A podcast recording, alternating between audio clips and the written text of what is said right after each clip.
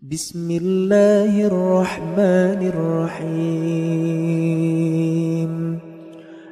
Dan mati ini teman-teman tidak akan pernah bisa kita menghindar darinya. Sebagaimana dikatakan dalam surah Al-Imran.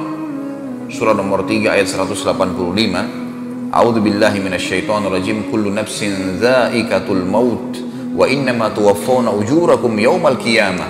Faman zuhziha 'anil nari wa udkhilal jannata faqad faz. Wa mal hayatud dunya illa mata'ul gurur. Kata para ulama tafsir, ayat ini kalau turun cukup. Kalau ayat ini turun di muka bumi, dan orang-orang merenunginya sudah cukup bagi dia. Setiap yang berjiwa, mau manusia, mau hewan, mau jin, semuanya akan merasakan kematian dan kalian akan menerima balasan dari perbuatan kalian. Baik akan dapat, buruk akan dapat pada hari kiamat nanti. Barang siapa yang telah diselamatkan dari api neraka, faman zuhziha anin nar. Zuhziha teman-teman itu tepatnya kalau bahasa kita sebenarnya disaring, ya. Seperti orang kalau menyaring sesuatu ada yang dia cari dari hidup untuk jatuh semua kotorannya sudah bisa dikatakan zuhzi digoncang disaring gitu ya.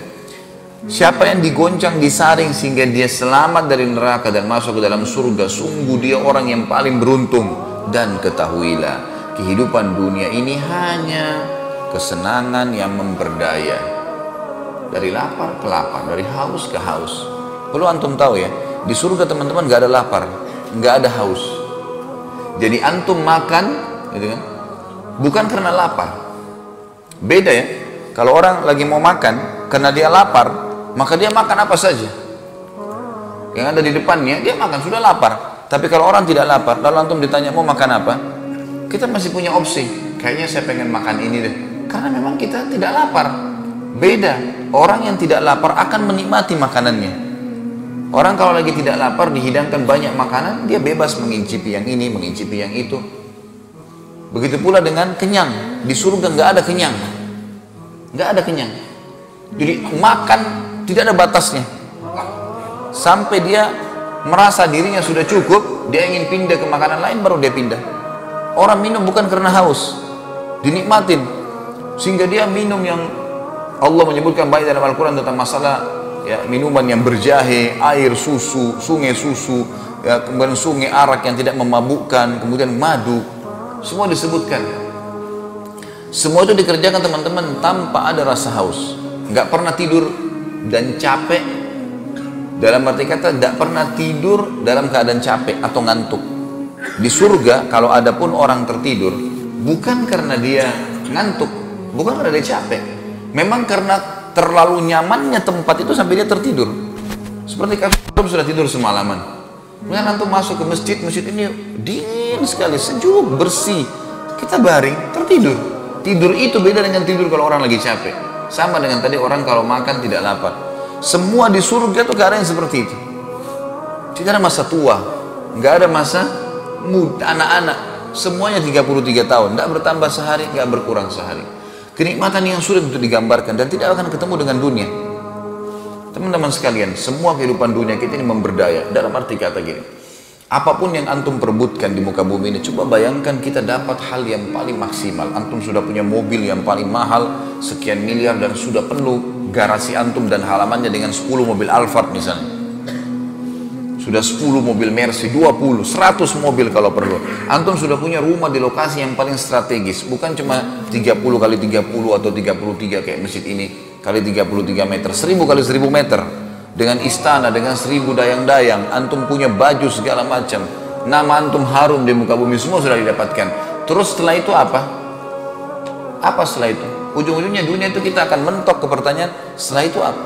Apakah itu akan membuat kita kekal, tetap muda, selamat dari kematian? Sama sekali enggak. Banyak orang subhanallah memperebutkan harta warisan. Ribut dengan waris, ahli warisnya. Memperebutkan sesuatu. Untuk apa teman-teman? Untuk tanah di muka bumi. Kapasitas tubuh antum kan ada. Kapasitas perut kita 1 sampai 2 piring nasi. Sudah kenyang. Nggak bisa kita paksain lagi. Kapasitas air kita segelas dua gelas. Untuk apa berebut? Kapasitas tidur antum satu kali dua meter itu kapasitas tidur kita. Untuk apa merebutkan tanah 1000 meter, 2000 meter, sekian hektar? dan akhirnya jor-joran membuat data palsu dan seterusnya untuk apa? Kalau mau lebih jauh, kalau teman-teman biasa naik pesawat, tentu kita tahu. Kalau kita naik pesawat teman-teman dan tanah yang kita perebutkan itu kita lewat di atasnya, dari atas pesawat tidak akan kelihatan sama sekali. Orang kadang-kadang bangga dengan hanya pakai cincin misalnya. Anggap dia punya berlian. Orang kalau punya berlian seperti bola pingpong kira-kira kaya nggak? Kalau orang punya seperti bola basket, Baik teman-teman sekalian.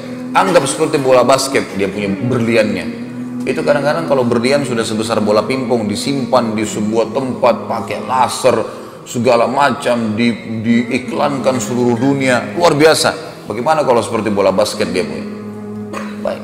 Taruh itu di tanah, antum naik pesawat, kelihatan itu? Udah nggak kelihatan. Begitu memang dunia.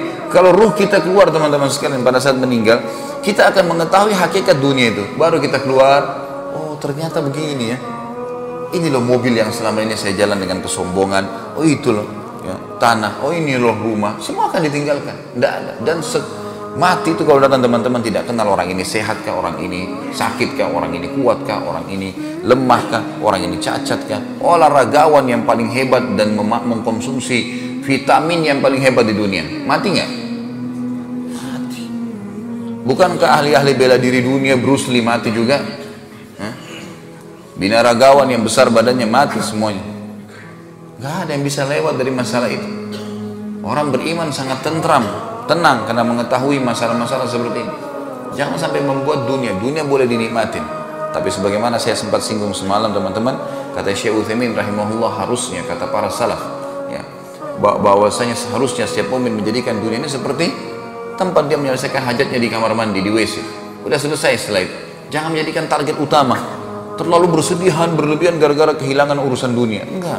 Antum harus lebih sedih karena ketinggalan satu kali sholat asar kata Nabi SAW siapa yang ketinggalan sholat asar maka seakan-akan kehilangan dunia dan seluruh isinya itu yang harus kita merasa sedih karena akan menemani kita amal-amal kita semuanya dalil yang kedua surah Jum'ah surah nomor 62 ayat 8 tentang masalah kematian yang pasti datang dan akhirnya menyelesaikan urusan kita dengan dunia ini. A'udzu billahi minasyaitonir rajim. Qul innal mauta alladzi tafirruna minhu fa innahu mulaqikum. Thumma turadduna ila alimil ghaibi wasyahadati fayunabbi'ukum bima kuntum ta'malun. Katakanlah hai Muhammad kepada seluruh pengikutmu sesungguhnya kematian yang kamu lari darinya.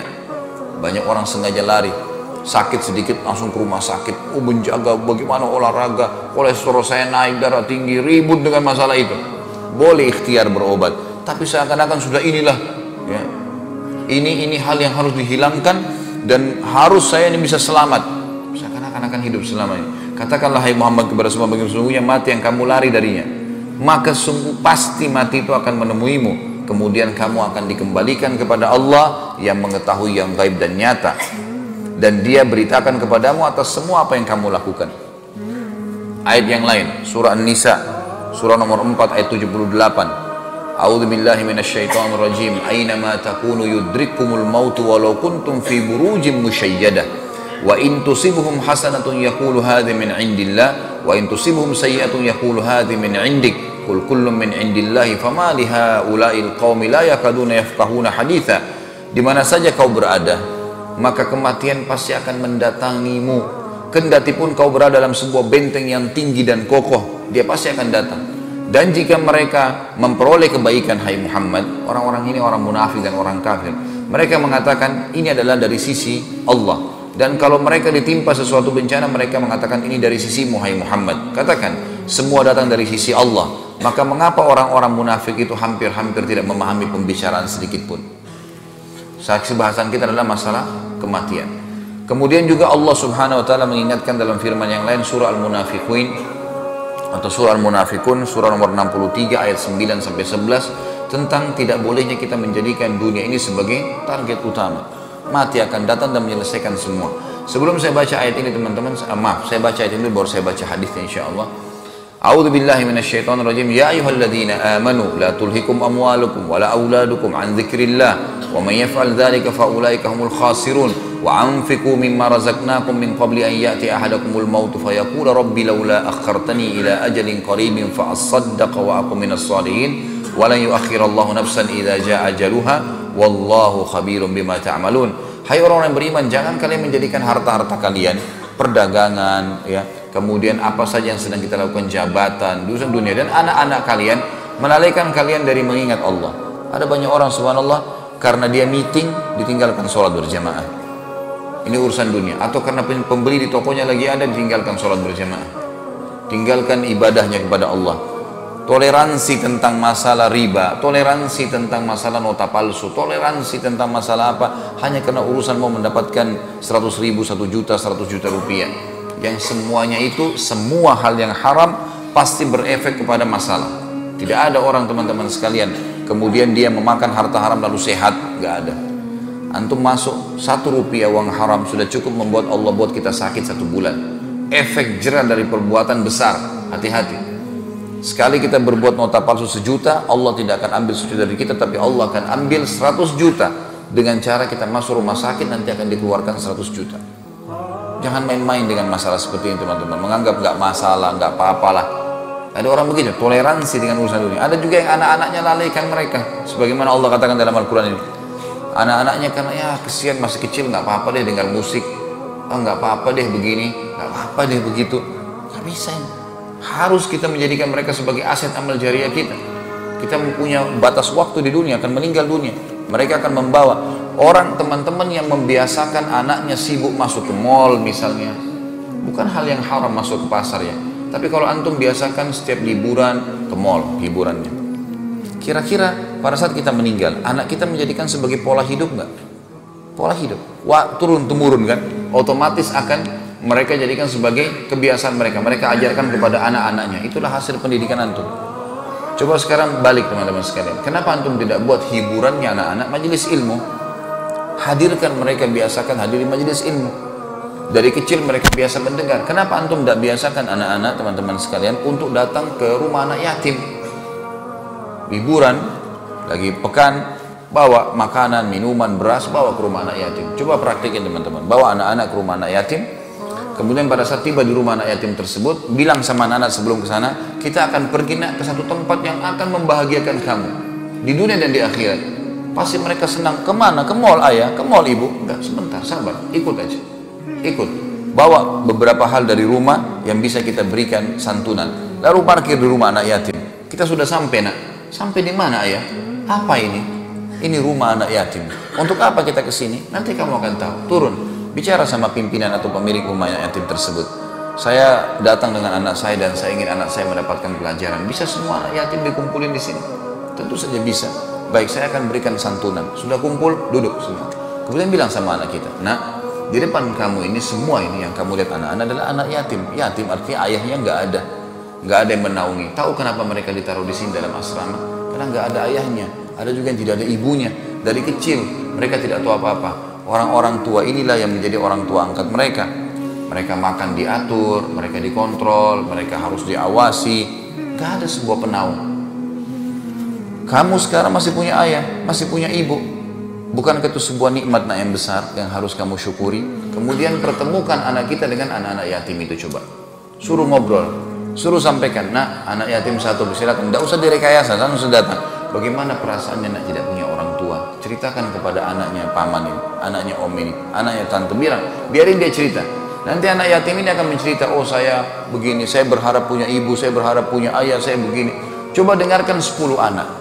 Kira-kira pada saat anak kita pulang teman-teman dan minggu depan kita akan buat lagi, kita akan ke tempat rumah anak yatim yang lainnya nak, kita akan buat berikan hadiah. Mereka lalu melakukannya dengan gembira dan sudah tahu apa yang kita lakukan kira-kira pada saat kita meninggal mereka akan jadikan pola hidup nggak berarti sudah terbiasa ke rumah anak yatim teman-teman. Terbiasa membantu orang susah. Terbiasa mengunjungi masjid-masjid. Terbiasa menghadiri majelis ilmu. Itu yang kita butuhkan untuk akhirat. Bukan menghabiskan waktu pada hal yang sia-sia. Anak-anak pasangan hidup harta kadang-kadang membuat orang lalai.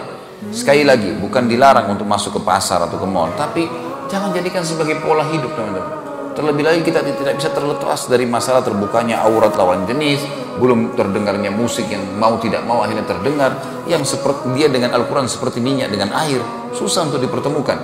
Maka harusnya kita jangan jadikan itu semua sebagai pola hidup kita. Allah mengatakan, jangan hai orang beriman, jangan sampai hartamu dan anak-anakmu melalaikan kamu dari mengingat Allah. Barang siapa yang membuat demikian maka mereka itulah orang-orang yang rugi dan belanjakanlah sebagian dari apa yang telah kami karuniakan kepadamu sebelum datang kematian kepada salah seorang di antara kamu. Lalu ia berkata ya Tuhanku pada saat malaikat maut sudah datang seperti di masjid ini bisa terjadi. Di ujung masjid malaikat maut datang sekarang teman-teman sekalian. Lalu kemudian mendatangi saya antum nggak lihat? Saya lihat dicabut roh saya dalam hitungan detik meninggal. Khalid Basalamah cuma dikenang pernah ceramah. Selesai ceritanya. Semua mobil istri anak pakaian habis semuanya. Udah saya dengan ruh saya dibawa udah. Jasad ini tinggal dimandikan, dikafani, masuk kuburan. Sudah habis ceritanya. Baik itu bisa terjadi kapan saja teman-teman. Kenapa harus kita menundanya, menunggu pada saat sakit? Bukankah banyak orang keluar rumahnya dengan pakaian rapi terus tiba-tiba ditabrak di jalanan, kemudian meninggal dunia? Di Jakarta begitu kemarin ada orang keluar dari mall bawa barang banyak begitu naik mobil tukang parkirnya gembira melihat orang ini karena pakaiannya mobilnya mewah begitu dibantu untuk keluar dia injak gas waktu di starter mobilnya tabrak mobil di belakang hancur mobil di belakang. Ribut tukang parkirnya kenapa bapak nggak lihat? Nggak ber, bersuara gas tetap diinjak. Begitu dibuka pintunya meninggal orang itu. Pakaiannya rapi mobilnya mewah nggak ada apa-apa. Jalan bawa banyak barang-barang belanjaan meninggal dunia di tempat. Bagaimana caranya orang tidak berpikir masalah-masalah seperti ini teman-teman sekalian? Artinya dunia dinikmati makan minum segala tapi kita harus tahu ada akhirat. Mengetahui kalau ada akhirat itu membuat hati tentram Dikatakan lalu di sini, pada saat orang mati itu dia akan mengatakan, ya Tuhanku, mengapa engkau tidak tangguhkan kematianku sampai waktu yang dekat? Ya Allah, tolong mundurin matiku, jangan dulu dicabut ruhku ini. Dan aku akan termasuk orang-orang soleh. Mulai sekarang aku akan terus patuh. Dan Allah sekali-kali tidak akan menangguhkan kematian seseorang apabila datang. Dan Allah maha mengetahui lagi maha apa yang kalian kerjakan. Allah menyuruh kita berbuat kebaikan teman-teman. Selalu sibukkan diri dengan kebaikan. Dari kebaikan kepada kebaikan. Karena orang beriman, bukan berarti kalau kita beriman dan beramal soleh kita nggak makan, kita nggak minum. Enggak loh. Orang kafir dan orang fasik makan dan minum. Orang beriman juga makan dan minum. Mereka tidur, kita tidur. Sama fenomena dilewati. Tapi ini selalu terjaga, ini malah tidak terjaga. Pelanggaran-pelanggaran yang mereka lakukan. Hasan Basri rahimahullah pernah lagi mengantar jenazah. Kemudian dia lagi berzikir antar jenazah yang subhanallah alhamdulillah wala ilaha illallah Allahu akbar ada satu anak muda di sebelahnya mengatakan hai imam kenapa anda berzikir ngantar jenazah ini berzikir kenapa dilakukan ada perintah ada sesuatu kata dia hai anak muda ini jenazah yang sedang kita antar sekarang kalau tiba-tiba sekarang Allah hidupkan apa yang dia lakukan kira-kira apakah dia akan melakukan ketaatan kepada Allah atau melakukan kemaksiatan kepada Allah dia akan berzikir dia akan baca Quran atau dia akan berdoa sholat atau dia akan berzina, dia akan riba, dia akan dusta. Kata anak muda itu dia akan beriman dan beramal soleh. Kata Hasan Basri kenapa? Karena dia sudah mati, dia sudah tahu nilainya ibadah itu. Pada saat orang meninggal teman-teman, kita ini semua akan meninggal. Semua kita, kita sedang menuju ke liang lahatnya, tinggal tunggu siapa yang jatuh duluan. Pada saat mati datang, pada saat itu teman-teman, tepat pada saat itu antum akan berharap sujud di dunia sekali meninggal. Antum akan berharap kembali ke dunia baca satu ayat Al-Quran bertemu senyum dengan muslim baru meninggal karena butuhnya dengan setengah pahala maka kata Hasan Basri yang kau ucapkan itu benar kalau dia hidup dia pasti akan bergegas beramal soleh tapi ketahuilah ya anak muda dan yakinlah jenazah ini tidak akan pernah hidup selamanya dan jadikan dirimu seakan-akan jenazah ini yang Allah hidupkan dan kau masih punya kesempatan untuk beramal soleh jangan tunggu waktu itu datang baru kita mau beramal nggak bisa Allah mengatakan dalam surah Al-Baqarah, surah nomor 2 ayat 148, A'udzubillahi minasyaitonirrajim, fastabiqul khairat.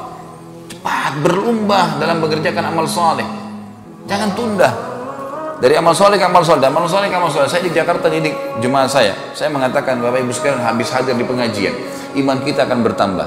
Kalau sudah tahu majelis ilmu menyebabkan iman bertambah, nanti kembali ke mobil, putar lagi ceramah. Jangan dengar bisikan syaitan lagi mengatakan tadi kan sudah dengar pengajian. Sekarang saatnya hiburan dengerin dandut. Dengerin rock, dengerin pop. Demi Allah ini nggak bakal ketemu teman-teman. Ini iman kita sudah naik, di sini dengar drop lagi. Dan itu yang setan inginkan.